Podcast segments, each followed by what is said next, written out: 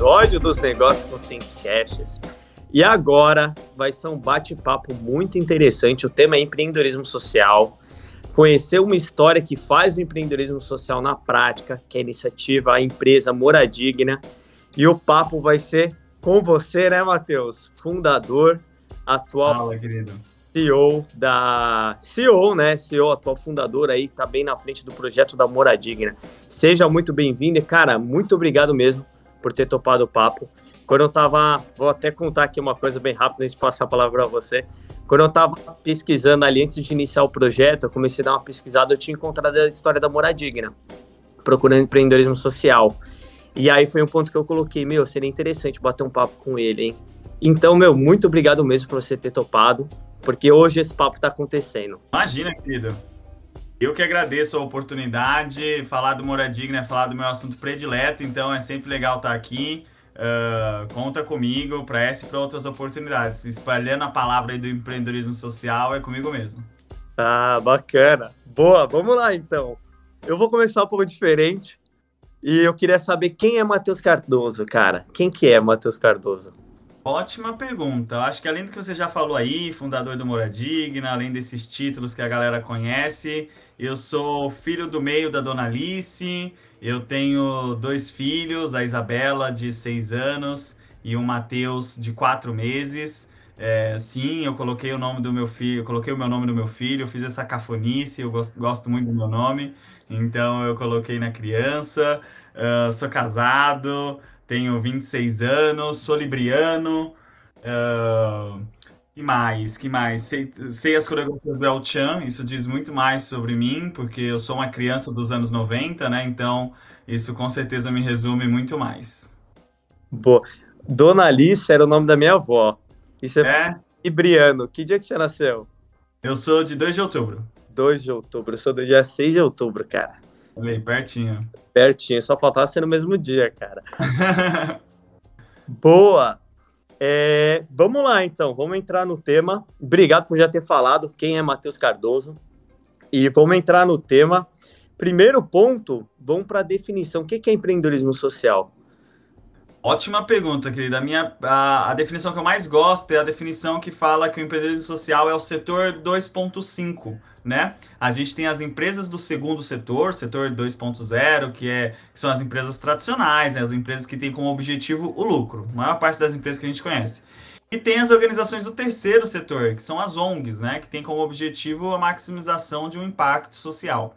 O setor 2.5, então, ele fica no meio do caminho, né? Ele não é nem o setor 2.0 nem o setor 3.0 porque ele une dois grandes aspectos desses dois setores. Do segundo setor, é, tem que ser uma instituição lucrativa, como no terceiro setor, tem que gerar impacto social. Então, une a maneira de fazer as coisas das empresas tradicionais, mas com o propósito das ONGs. Por isso que é um setor intermediário e, e, não, e não tem a pretensão de substituir nenhum setor, de ser melhor do que nenhum setor. É um novo setor mesmo. Então, são as empresas que são construídas como empresas, então tem lucro, pagam seus sócios, pagam seus funcionários, é, registram seus funcionários, pagam impostos, enfim, como todas as empresas, mas que tem como propósito é, transformar a realidade das pessoas que mais precisam, geralmente pessoas das, das, das populações em condição de vulnerabilidade. Isso que é um negócio social. E quanto mais o então quanto mais o empreendimento cresce, mais ele traz a solução ali para o problema que ele, que ele soluciona, né? Mais ele consegue ali impactar a vida das pessoas, não só né, impactar a vida das pessoas gerando emprego, mas também solucionando ali uma dor social que, que existe. Exatamente, os negócios sociais existem para resolver problemas sociais e quanto mais o negócio cresce, mais ele endereça aquele problema social, né? Geralmente os problemas sociais tem números muito grandes, né? É difícil você ter um problema social que com poucas ações você resolva, ainda mais num país como o Brasil, é, de tamanho continental, com vários desafios, enfim. Então, geralmente precisa ter uma perenidade. Então, se precisa ter uma perenidade, precisa ser uma empresa. Nenhuma empresa nasce com o propósito de acabar né? Então, por isso que o negócio social também tem essa característica de querer crescer e de crescer de forma autossustentável. Por isso que é um negócio. Por isso que é a venda do seu produto e serviço que faz com que o impacto seja cada vez maior. Boa. E, e como que foi? Como, como que você descobriu esse termo? Você primeiro teve, vai, a ideia da, da digna e depois chegou, você viu que aquela ideia que você teve, ela era, na verdade, um tipo de empreendedorismo, né? Um tipo de empreendimento social? Ou foi primeiro conhecendo o termo que te levou a olhar para problemas que você via no seu dia a dia ou, ou que você via através de, de pessoas que você conhecia e pensou na ideia? É, não, primeiro eu conheci a temática. É, o problema eu já conhecia há muito tempo, né? O problema das casas insalubres, que é o problema que o Moradigna resolve, eu conheço, eu tenho 26 anos, conheço há 27, porque eu vivi essa realidade, eu morei numa casa insalubre durante muito tempo da minha vida, então o problema eu sempre conheci, e o que eu não conhecia eram alternativas para resolver esse problema de maneira perene. Eu conhecia muitas alternativas pontuais, multirões, voluntariado. E eu, gostava, sempre fazia parte, sempre me movimentava, só que era algo pontual. Eu sabia que daqui a um tempo eu ia ter que fazer de novo, na mesma situação, enfim, isso me frustrava. Então, ao entrar na faculdade, eu conhecia a temática de empreendedorismo social através do movimento Choice, que, é um, que era um movimento articulado pela Artemisia, que é uma das maiores aceleradoras de negócio social do Brasil, e eles tinham esse braço de disseminação do tema, na qual universitários davam palestras é, para outros universitários. E aí foi numa dessas palestras que eu conheci, que eu conheci o tema. É, na semana de engenharia, é, tinha uma, na grade lá tinha uma palestra que o título era Entre ganhar dinheiro e mudar o mundo, escolha os dois. E aí me chamou muita atenção. Eu fui para a palestra e aí conheci esse mundo através disso e desde então estou trabalhando aí nessa jornada. Abriu a mente. Total, muito. Cara, é legal porque o, a iniciativa do podcast surgiu muito do, do livro que eu li, que é Comece Algo que Faça a Diferença, que é a história da, da Tons. Acho que o público aqui que vem me acompanhando já se cansou de eu escutar dessa iniciativa aí da Tons, mas não sei se você conhece, mas é, é muito bacana porque traz exatamente nesse ponto. O ponto de não ser algo pontual, sabe? Você conseguir vincular o lucro para fazer com que uma, uma solução social seja que exista no longo prazo, né? Ela se autossustente através do lucro que vem de uma iniciativa é, que visa o dinheiro, visa, visa a objetivação de lucro. Bacana. E então, conhecendo o empreendedorismo social, a temática, você começou a olhar e ver que você ia conseguir ali. Tinha uma oportunidade, né? Tinha uma oportunidade de fazer reformas nas casas, até na sua própria casa, como, como você comentou, e com isso alcançar também fazer disso uma empresa, uma, uma maneira de você ter dinheiro, gerar emprego e crescer. É, exatamente. Eu como, eu, como era um incômodo que eu tinha muito forte dentro de mim, a questão da habitação, quando eu entendi o que era um negócio social, eu vi que poderia ser uma possibilidade de, de empreender, de ter uma carreira, então, que resolveria este problema. Uh, e foi aí que eu comecei a fazer os primeiros rascunhos do que seria o Moradigna, uh, de que seria um negócio social. O Moradigna já nasceu como um negócio social, com esse propósito de crescer através das suas vendas, mas sempre com o propósito de atuar na, com a população de baixa renda e gerar impacto.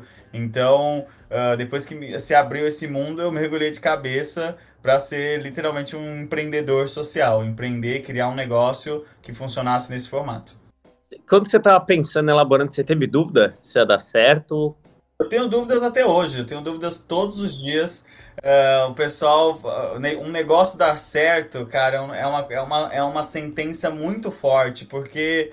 É, é relativo também, né? Um negócio. É muito relativo. A, a, graças a muito trabalho, a muito esforço, a vários cases, hoje o Moradigna é reconhecidamente um dos melhores e maiores negócios sociais do Brasil, né? A gente já está há mais de cinco anos trabalhando nesse meio, então a gente é bem reconhecido, então as pessoas tratam até como case de sucesso e tudo mais, e para mim isso é uma puta responsabilidade, porque na verdade, cara, dependendo do resultado que a gente tiver nos próximos dois meses, a coisa é, deixa de existir, literalmente, e ser um pequeno empreendedor, ainda mais num, é, num setor tão novo quanto os negócios sociais, é muito arriscado, é muito instável. A pandemia veio para mostrar isso também, né? O quanto a gente é vulnerável. Uh, e, por exemplo, no, no final, no meio da pandemia ano passado, a gente teve uma conversa aqui dentro sobre fechar a empresa, porque a gente não ia conseguir fazer o nosso serviço, lucrar e continuar existindo. Então, a saga empreendedora, seja social ou não, mas acho que principalmente social, tem muitos altos e baixos.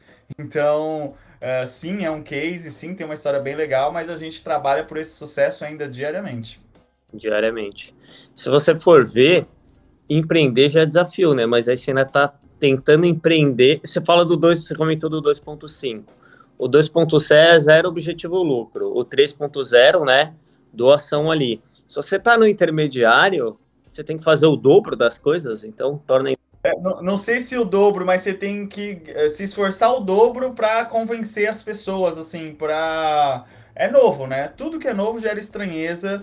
É, é um mercado consolidado em alguns países lá fora, mas aqui no Brasil o empreendedorismo social é muito novo. Acho que é um setor que tem no máximo assim seus 15 anos. E como todo setor novo, ele está engatinhando, está crescendo. De quando eu conheci para agora já evoluiu muito, muito, muito. Exemplo disso é a gente ter um episódio de podcast falando a respeito. A gente tem canal no YouTube que fala a respeito. A gente tem é, sites, é, publicações, empreendedores reconhecidos. Uh, há cinco anos atrás era tudo mato. Era tinha um, um ou dois empreendedores conhecidos. Tinha muita iniciativa que ainda estava se entendendo como negócio social. Uh, tinha muito acelerador ainda fazendo esse papel de disseminação do tema. Então eu acho que a gente vem andando a largos passos, mas mesmo assim a gente ainda está no, no, no, início dessa corrida. E aí por isso acaba sendo mais uma barreira que a gente tem eh, para empreender.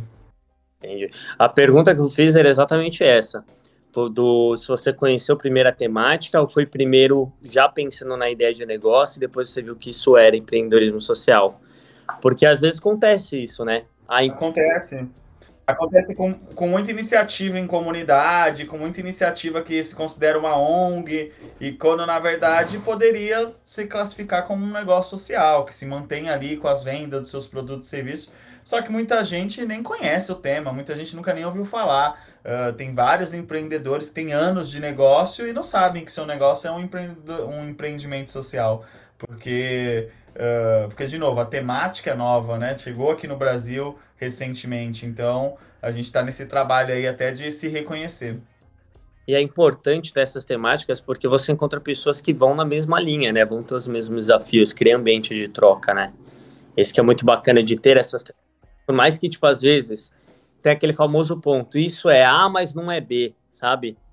Mas, meu, tudo bem, faz parte. A importância disso é que você procurar empreendedorismo social você vai encontrar pessoas que vão estar numa mesma pegada, né? E vai ter ali um ambiente de troca que pode ser criado. Sim, sim, e sempre agrega muito, né? Eu acho que, eu acho não, tenho certeza que um ponto crucial da minha trajetória para o Moradigna estar tá onde está hoje foi as diversas trocas, as diversas mentorias, as diversas ajudas que a gente recebeu ao longo dessa, dessa jornada. Com certeza uh, isso foi imprescindível para o Moradigna estar onde está hoje. Trocar muito, participar de muito evento, trocar muito cartão, fazer muita reunião, expor muito a ideia. Uh, receber muito feedback. A gente sempre se colocou nessa posição e eu acho que foi um, um acerto aí da trajetória. Cara, antes de entrar mais no Moradigna, você falou de um ponto que é muito interessante que eu achei, que é a questão de expor a ideia. Né? Quando você tem uma ideia, você não tem que ter medo de expor, você tem que expor mesmo ela, porque assim troca, vai ter energia fluindo, vai vir pessoas que vão te ajudar a impulsionar. Isso eu vejo que às vezes é um desafio, né? Você ter uma ideia, você conseguir colocar isso para o mundo. Você já teve receio? Quando você pensou no Moradigna, você teve receio de compartilhar ela em algum momento ou nunca? Eu nunca tive esse. Eu entendo de onde vem o medo. É, a, a questão das pessoas geralmente vem de um lugar de medo, da ideia ser roubada, da ideia ser Exatamente. Nunca, nunca, foi o meu caso, porque eu sempre tive muita noção de, primeiro, de que eu não, eu não era a, a primeira pessoa a fazer aquilo, é, de ser. É, não, foi, não é o Moradinho que inventou reforma. A reforma acontece no mundo desde que o mundo é mundo. Então, cara, como, o que eu estava fazendo era simplesmente levar um serviço para uma população que não estava sendo atendida. E aí com uma estratégia diferente. Mas uh, nunca, por, acho que por isso que eu nunca tive esse medo. Depois que eu comecei a ser a, a, me inserir no meio do empreendedorismo, no meio das startups, que eu comecei a entender que as pessoas tinham medo de falar suas ideias. E muito porque as pessoas acham que as suas ideias vão ser roubadas, as pessoas vão copiar. E aí o que eu fui aprendendo ao longo da trajetória, e eu acho que vale para todo mundo que está nessa situação, é entender que a ideia vale quase nada, nada ou muito pouco. O que vale é a execução. Cara, eu inclusive conheço várias pessoas que tiveram ideias semelhantes ao do Moradigna, tentaram colocar coisas é, semelhantes ao Moradigna de pé e não conseguiram, porque exige um trabalho árduo do caramba, muita tentativa, muito erro, muito feedback, e às vezes a pessoa não, não entende a complexidade do negócio. Do mesmo jeito que tem negócios no mesmo ramo que o Moradigna que é, são inspirações pra gente também. Então, é, eu acho que isso de você contar a ideia, de você expor a ideia, só tem ganho, na verdade. Eu li um artigo que falava assim que a ideia vale um. O seu nível de execução sobre a ideia são os zeros que você acrescenta na frente. Então, se você tem um nível básico ali de execução, ela vai valer 10. Se você tem um nível maior de execução, ela vai valer 100. Se você tem um nível maior ainda, ela vai valer mil, vai valer 10 mil, vai valer 100 mil, vai valer um milhão, vai valer um bilhão.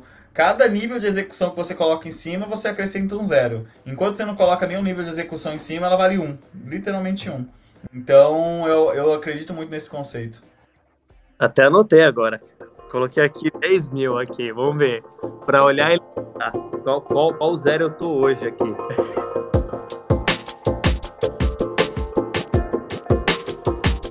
Moradigna, uma empresa que nasceu para resolver um problema de, de casas insalubres. E como é que foi o teve parceria com outras empresas para conseguir fazer uma reforma em preço acessível? Como é que funciona isso? Atualmente a gente tem essas parcerias e são parcerias que a gente foi construindo ao longo desses anos. Então, o Moradinha tem parceria com as maiores empresas de material de construção, as principais fornecedoras de material de construção são parceiras do Moradigna e são empresas que têm condições especiais para o Moradigna para que a gente consiga oferecer condições especiais para o nosso público. Então a gente repassa essas condições especiais para poder tornar o nosso serviço ainda mais acessível.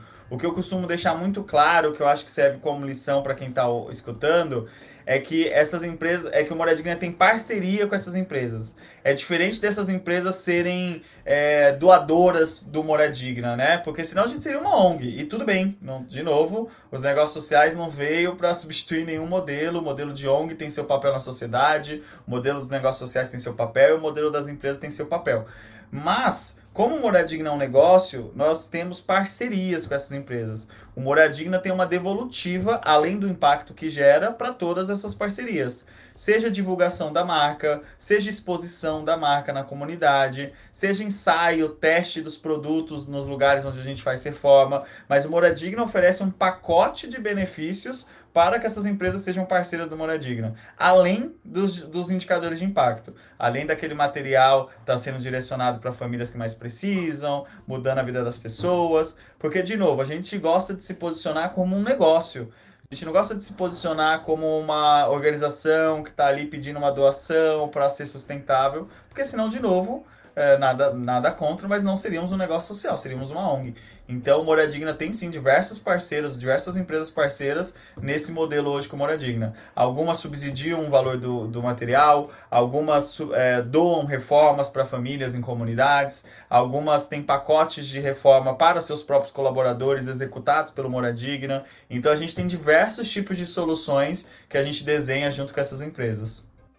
Entendi. A importância de expor, conforme crescendo, você também contatando diferentes empresas para tentar conseguir ofertar um produto melhor, né? Na, isso nada mais é do que o famoso ponto de estabelecer relacionamento entre empresas, né? Entre empreendedores. Você conseguir fazer um negócio que seja bom para os dois, né? Você sim, sim. conseguir oferecer um produto melhor para o seu cliente final e a empresa consegue também estar tá te direcionando recursos e entrando receita para ela. Tem que ser ganha-ganha, né? Se for ganha-ganha, a gente consegue. É como a gente, a gente brinca aqui que se for ganha-ganha, a gente senta na mesa dos adultos. Se não for ganha-ganha, a gente entra na lista dos pedintes. Ah, vamos avaliar se faz sentido apoiar essa causa. O budget é sempre muito apertado, o orçamento para para responsabilidade social é sempre o mais pobre. Uh, aí a gente entra na fila e está disputando com diversas outras organizações. Quando a gente agrega benefícios para a empresa, a gente vai para outra mesa. A gente vai para a mesa geralmente do comercial, que é uma mesa que quer entender como que o Moradigna pode fazer com que aquela marca seja ainda mais conhecida nas comunidades de baixa renda. Porque o nosso consumidor consome por preço. E essas marcas geralmente não uh, têm o um preço mais elevado, uh, priorizam outros atributos como qualidade. Então, essa marca ela não é priorizada na comunidade. Como que o, o Moradigno usar essa marca, expor essa marca, colocar essa marca nos uniformes, é, divulgar o panfleto com essa marca, fazer as reformas usando essa marca, melhora a visibilidade dela naquela região. Isso tem um valor. E aí a gente pede que esse valor seja feito através esteja no nosso como de parceria. Então por isso que a gente brinca que a gente vai para a mesa dos adultos quando a gente leva uma proposta ganha-ganha para todo mundo. Cara, legal essa ideia. Essa ideia de você conseguir ter a visão de não só ser um cliente dessa, desse fornecedor, mas também ser um caminho de marketing para aproximar ele de um novo público que ele pode abranger e pode. É. E, e caminho de marketing é uma das alternativas. A gente tem é, empresa que a gente tem em parceria para executarmos reformas com desconto para os próprios colaboradores. Então, essa é uma outra estratégia que todo mundo ganha. É, a empresa consegue dar um benefício bacana para os colaboradores, a gente consegue uma parceira, uh, a gente consegue faturar, a gente, o colaborador consegue uma reforma mais acessível. Então, de novo, todo mundo ganha. Uh, enfim, a gente está sempre desenhando novos formatos de acordo com as empresas parceiras. E aí o que dá certo a gente leva para as outras, outras empresas também. A gente apresenta, vira um case, vira um produto. E aí assim a gente consegue emplacar diversas soluções. Quando que começou visão para a empresa? Foi depois que a reforma para a pessoa física mesmo, cliente final, já tinha dado certo, aí depois você, você Sim. começaram a olhar para parcerias com empresas? Foi exatamente isso?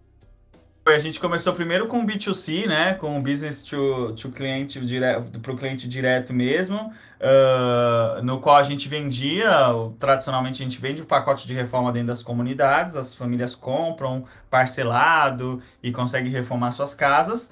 E aí o que a gente percebeu é que como a gente já tinha as parcerias com as empresas de material de construção pelo material de construção. A gente começou a perceber que tinham outras sinergias, né? Que, por exemplo, essas esses materiais de construção às vezes não eram tão conhecidos, não eram tão vendidos nessas praças porque eram mais caros. Então, será que não tinha uma oportunidade ali da gente ajudar a empresa e de ser ajudado também? Então, primeiro começou com o B2C, depois que a gente foi para essas propostas B2B, né, uh, para essas empresas maiores e tudo mais. Até porque uma outra coisa que eu sempre deixo claro, as pessoas hoje vê o portfólio de parceiros do Moradigna, só grandes empresas, acha que foi do dia para a noite é, e quer começar já tendo essas parcerias. Essas empresas, elas precisam ver resultado. Eu só consegui sentar numa mesa de reunião para negociar uma parceria depois que eu já tinha feito 10, 15 reformas uh, B2C tradicionais, com muito esforço, com muita garra. Então eu levei 15 fotos de antes e depois e falei: olha, fiz 15, eu quero passar a fazer 100.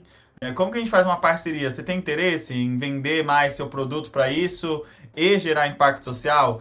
Uh, além de gerar impacto social, e aí sim a gente começou, e aí uma chama a outra também, né? Porque nome grande puxa nome grande, então, então foi essa a trajetória. Mas primeiro a gente teve que mostrar que a coisa parava de pé.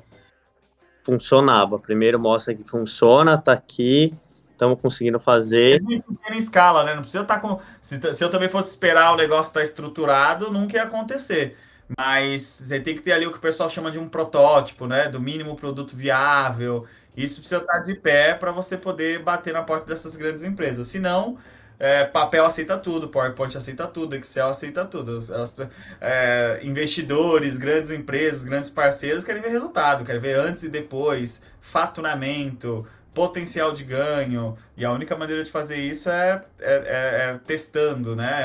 É, literalmente colocando a mão na massa indo para a prática mesmo. E é, e é bacana que você comentou um ponto de você correr atrás, de você virar e falar, beleza, estou enxergando uma oportunidade, vou bater atrás, vou pedir uma reunião, conversar com o cara ali, mostrar o que eu estou vendo e fazer com que ele enxergue isso, uma oportunidade, né? De fato, botar ali a cara tapa, tentativa e erro. Se não deu certo com a empresa A, pode dar certo com a empresa B, talvez. Exatamente. O não você já tem, né? A gente corre atrás da humilhação. Brincadeira. O não a gente já tem, a gente tem que correr atrás do sim. A gente tem que bater na porta de diversas empresas. É, eu lembro que na época presencial é, é, teve uma grande empresa que a gente demorou 18 reuniões. 18 reuniões. Acho que foi um espaço de mais de 8. Não foi um ano, mas foi pelo menos de 9 a 12 meses de 9 a 12 meses, mais de 18 reuniões para fechar uma parceria. Primeiro porque grandes empresas são bem mais complexas, né? Acabam tendo mais burocracia. Uh e mas até convencer, a falar com todo mundo, convencer todo mundo, convencer diversas diretorias, convencer diversas pessoas, desenha, volta, valida, 18 reuniões. E, eu, e, eu me, e me marcou muito, porque era presente. Agora tá mais. 18, eh, 18 continua sendo um número alto, mas você fazer 18 reuniões hoje em dia, de casa, ligando só o celular, até que me parece razoável. Agora pensa, presencialmente sair daqui do extremo da zona leste de São Paulo, onde a gente fica, ir lá pro centro econômico, na zona sul, onde fica, fica, fica a empresa tal. 18 vezes, cara, mó perrengue pra ir, pra vir. Às vezes a gente, eu demorava duas horas para ir, duas horas para voltar e a reunião durava meia hora. Uh, enfim, pra gente chegar numa parceria, para poder fechar a parceria. Então, as pessoas geralmente vê close, mas não vê corre, né? exatamente, cara, exatamente. Muito bom, muito bom. E que bom que deu certo, né? Que bom que deu Sim, certo. essa deu certo. Essa deu... Mas já tiveram várias histórias também de várias reuniões, várias idas e vindas. É, é um funil, né? Acho que o empreendedor tem que estar tá acostumado com funil. Não precisa nem ser um especialista em venda, mas tem que estar tá acostumado a saber que você vai falar com 50 pessoas, 20 vão gostar, 10 vão ter interesse e duas vão comprar. Então, você tem que. A parceria é a mesma coisa. Você vai falar com 10 empresas, 5 vão gostar, duas vão querer desenvolver e uma fecha. Então, quando eu percebi isso, ficou mais, uh, ficou mais fácil, né? Literalmente de saber que toda oportunidade era uma oportunidade e que a gente estava ali lutando para melhorar o funil. Fica mais leve, né? Quando... Sim, sim. É tudo estatística de conversão mesmo. Você vai, vê ali, estrutura quantos você precisa ver. Enquanto você não souber sua estatística de conversão, eu penso um pouco assim, enquanto você não souber sua estatística de conversão, você não tem direito de desmotivar, sabe? Tipo, cara, você não sabe qual, qual que é a sua estatística, quantas pessoas você precisa contatar. Se você precisa contatar 10 e 5 aceita, então, se você contatou 10 um aceitou, beleza, entende. Mas enquanto você não souber a estatística de conversão, não dá. Tem que ir para cima até conhecer certinho. Isso me trouxe muito mais leveza quando eu identifiquei essa, isso que é tudo descobrir o seu funil, sabe? Como que funciona. Sim, não, é muito importante, eu também concordo. Você comentou que a atuação da Moradigna fica na Zona Leste. Começou aí. É, começou aqui. Hoje a gente está basicamente é, em toda São Paulo, a gente atende toda a capital e região metropolitana. E estamos com iniciativas fora de São Paulo também. A gente, tá, a gente testou uh, algumas outras capitais e agora a gente vai passar por uma rodada de investimento até o final deste trimestre para fazer uma rodada de captação para poder levantar as, as, as iniciativas nos outros estados que a gente já mapeou. Então a gente começou aqui no final da Zona Leste, eh, no bairro Jardim Pantanal, extremo leste de São Paulo, aí expandimos para toda a Zona Leste, depois para toda a capital, agora toda a capital e região metropolitana, e agora a gente quer ir para outras capitais também. E como está sendo o desafio de expandir? Olha, tá sendo, tá sendo bem complexo, como acho que é toda expansão, mas a particularidade que tem para a gente, pelo menos para mim, é a necessidade de tecnologia. Uh, o que fez o Moradigna encontrar esse modelo mais escalável foi a aceleração que a pandemia nos obrigou a passar, uh, de se transformar literalmente numa construtec. Não era nosso objetivo antes. Uh, mas com a pandemia a gente começou a fazer reforma online, acompanhamento virtual, venda totalmente pelo WhatsApp. Então a gente se transformou numa Construtec e isso possibilitou com que a gente crescesse pra, pra, de forma mais ágil, mais acelerada. Só que isso vem com uma grande necessidade de tecnologia, de front-end, de back-end. É, 50% do investimento que a gente vai captar é para tecnologia. E, é, particularmente para mim, isso é um desafio porque não é o meu background. Eu sou engenheiro de formação, empreendedor na raça, tecnologia eu conheço só como usuário. Então, esse está sendo um desafio bem particular nosso atualmente, mas que ainda bem que é endereçável, né? Não é um desafio que, putz, não tem solução. Cara, tem várias soluções. Esse está sendo o desafio dentro do desafio. A solução vai ser trazer um CTO, uma soft houser, uh, enfim, a gente está exatamente nesse momento uh, estudando como que a gente vai, depois de fazer essa captação, resolver essa parte da tecnologia. Boa. E como está sendo isso? Vocês já tinham participado de captação antes, não?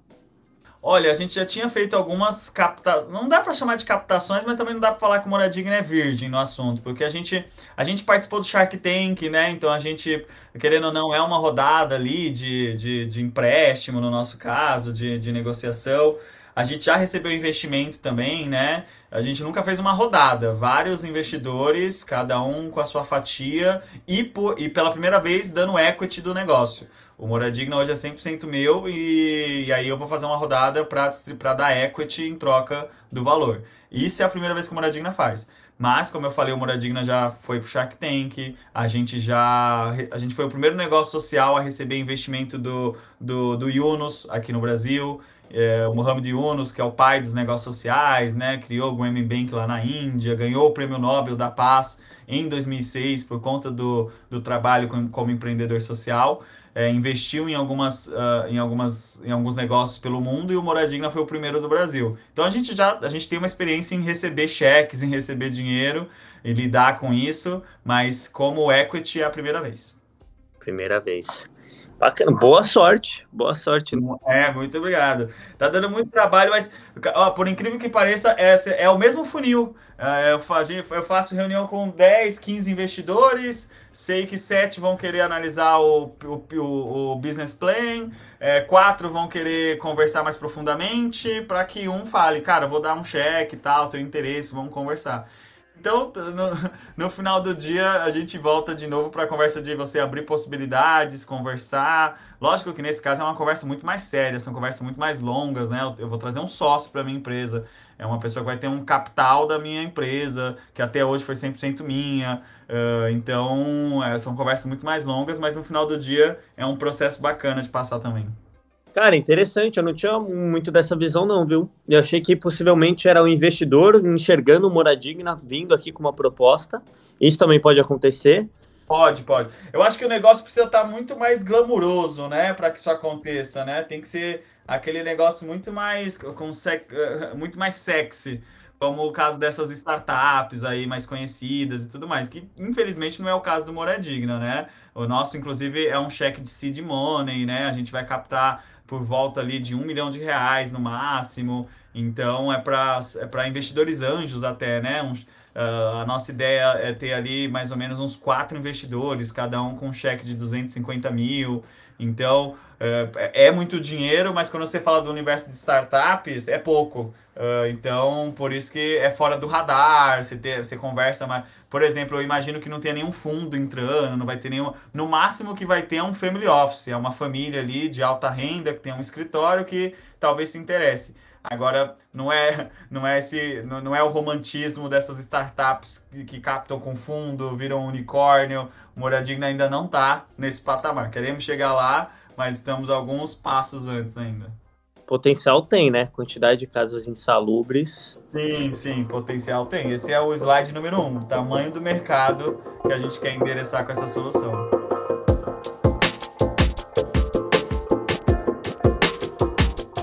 O seed money é uma grana, né? Exatamente para fomentar o negócio, né? Para conseguir isso. alavancar. É exatamente isso, né? Seed money. Isso, isso. Eu, eu não sou muito nem fã, nem muito conhecedor das classificações, mas do pouco que eu conheço, eu entendo que tem ali o anjo, que geralmente são os três Fs, né? Que é o Family, Friends e Foes, né? Que o pessoal fala, que é para começar, literalmente, é quando a coisa tá no papel e você quer começar. Uh, aí depois que começou, validou, geralmente é o CID, né? Que é o caso do Moradigna. E aí depois começam a ter o que o pessoal chama de séries, né? Série A, série B, série C, de, de rodadas de investimento. Cada série o negócio vai crescendo, vai tendo mais potencial de ganho e vai ficando é, e tendo uma, um risco correlacionado. Então Moradigna está estreando nesse mercado do, do, como eu falei, nesse mercado de, de, do investimento por equity por parte da empresa. E é legal que trazer um investimento assim para um investimento assim para uma pegada de empreendedorismo social fomenta e garante mais o mercado também, né? Total. É, esse, é um, esse é um amadurecimento do mercado que aconteceu nos últimos dois, três anos, que é muito recente, assim. A gente ter cases de, de fundos investindo em negócios sociais, você conta na palma, você conta em uma mão. Eu conheço três negócios, que, negócios sociais que foram investidos por fundos, é, que viraram grandes e tudo mais. Tem pouquíssimo no Brasil, pouquíssimo. Então, é um amadurecimento muito recente e, mas cada vez mais tem chamado a atenção, ainda mais por conta da, da onda de SG que a gente está vivendo agora, né? Uh, de, de do, dos fundos internacionais, inclusive colocando uma mega pressão para ter empresas cada vez mais é, verdes, uh, cada vez que olham mais para impacto no seu portfólio. Então, essa é uma onda que ajuda também, que alavanca os negócios sociais, porque faz com que os investidores vejam os negócios sociais como negócios que é como eles têm que ser vistos mesmo, né? No final do dia, o Moradigna Digna é um negócio. Eu tenho um CNPJ, eu pago impostos, eu pago os funcionários.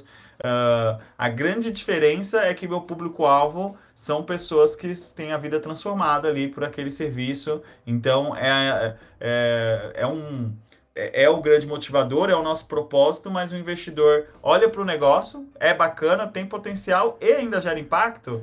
Uh, então, é, é uma oportunidade bem interessante. Cara, e você comentou exatamente disso, que você tinha comentado o indicador também de impacto, né, que vocês possuem. E é um bom ponto, porque você até citou ESG, e muito se discute também, tem uma discussão bem bacana sobre como mensurar, de fato, o impacto. Porque às vezes o que é mais tranquilo, mas tem algo que é muito complexo, né? É, não, tem, tem coisas que são muito complexas, como saúde, educação, como que mensura. É, é, eu confesso que essa discussão de mensuração, na minha opinião, ela sempre tem que vir depois do impacto gerado. Porque a discussão da mensuração antes, da, antes de gerar impacto, cara, para mim é uma bustagem, assim, para mim é uma. É, o negócio social existe para gerar impacto. A chance daquele negócio social existir, uh, ter clientes e não estar tá gerando impacto é muito pequena. Porque, na verdade, quando, quando as pessoas falam de métrica de impacto do Moradigna, por exemplo, eu falo, cara, a métrica de impacto do Moradigna é o quantitativo, são quantas reformas a gente faz. Ah, mas como que vocês avaliam a melhora na saúde, a melhora na educação? Cara, eu não avalio. Eu não avalio uma porque é caro, não tenho gente para fazer isso. Outra porque eu tô ali, eu sei o impacto que causa. Então, uh, essa é uma discussão que eu acho que é importante, mas eu acho que o mercado ainda não está maduro o suficiente para uh, ah, para exigir isso da maioria dos negócios sociais. Cara, o Moradigna Digna é um, é um case, tem uma história, mas nós somos em sete pessoas aqui. É uma, é uma empresa super pequena, uma, não é nem uma microempresa, é uma nano empresa que a gente chuta e cabeceia, a gente cobra o pênalti e agarra no gol. Uh, sete pessoas para fazer tudo, para fazer mais de 20 reformas por mês, administrar, crescer. Então, eu acho que sim, tem que ser uma preocupação no radar. Mas no radar, quando a gente estiver falando de, de números maiores, de ah, tá fazendo 200 reformas por mês, como que a gente garante que essas 200 reformas por mês estão gerando impacto? Enquanto a gente faz 15, 20, cara, eu sei todas as reformas que estão acontecendo. Então, é, é, eu acho que o mercado precisa amadurecer um pouco mais para a gente começar a trabalhar sobre mensuração de impacto. Cara, bom ponto. Bom, primeiro tem que estabilizar, tem que garantir que esse mercado esteja bem consolidado e aí sim passa a entrar nas outras discussões, né? Sim, sim. Boa. Cara, acho que a gente já está caminhando aqui pro nosso encerramento, mas eu queria aproveitar aqui uma curiosidade, cara. Boa, boa. Eu vi que você participou de alguns programas de TV, Shark Tank não foi o único deles, né? Sim, sim, participou de vários já. Eu vi que você bateu, eu queria saber como que é bater um papo com o Serginho Grossman, cara. Ah, cara, esse foi um dos mais legais. Eu acho que o Serginho é uma figura, né? Todo brasileiro conhece, todo mundo conhece, todo mundo já assistiu pelo menos um programa. Uh, então foi super legal porque era uma foi com foi a realização de um sonho inclusive porque tinha o Serginho e o Taz né? Eu sempre fui muito sonho, muito fã do Taz do Marcelo Taz e eles estavam com um quadro sobre empreendedorismo e aí eu fui convidado e tudo mais fui lá. E eu acho que o, o, carisma do Serginho, que faz com que tenha todo o sucesso que tem, é que ele literalmente bate papo com as pessoas como se estivesse na sala de casa, como se estivesse uh, num bar conversando, trocando uma ideia. E foi isso que a gente fez ali. Então, para mim, foi muito gostoso, foi muito gratificante. Gostei muito dessa participação. Cara, legal. Eu vi que participou, vi que você participou do, do, do programa. Falei, eu não posso perder essa oportunidade. foi, faz, acho que faz uns três anos. Foi bem legal, foi bem bacana. Cara, bacana. Matheus, obrigado pelo papo. A gente está agora chegando aqui no, no final dessa, dessa conversa. Adorei essa pessoa com muita energia. Fica à vontade, se quiser deixar Instagram, página para seguir, site, LinkedIn, fica à vontade. Querido, eu que agradeço mais uma vez. É uma honra e um privilégio ser convidado para falar do assunto que a gente mais gosta, né? Eu sou suspeito para falar, então, do Moradigna. Então, eu que agradeço o convite, a oportunidade. Uh, sim, quero deixar minhas redes sociais. É, Moradigna é só arroba em todas as redes sociais. O meu é Mate Castro Cardoso, M-A-T-H Castro Cardoso me acompanhem também. Se vocês acharem o Moradigna, vocês acham o meu também com muita facilidade. A gente está sempre postando, entre... como eu costumo falar com os meus amigos, eu estou ali para gerar entretenimento gratuito para os meus colegas, histórias, entretenimento gratuito. No Moradigna a gente compartilha várias histórias, várias oportunidades. Então vai ser um prazer encontrar essa audiência por lá. E te desejo super boa sorte nessa trajetória, querido. Que você continue criando esse conteúdo de qualidade. E quem sabe aí em outra ocasião eu não possa voltar aqui para contar outras histórias, uh, um outro momento do Mora Digna, porque o papo foi super legal. Muito obrigado. Boa, eu que agradeço esse, essa, essa finalização agora. Com certeza vai ter, com certeza vai ter um retorno, cara. Show de bola, show de bola. Muito obrigado, Matheus. Pessoal, espero que vocês tenham gostado. A gente se vê em breve e vamos juntos. Negócios Conscientes Cash. Valeu!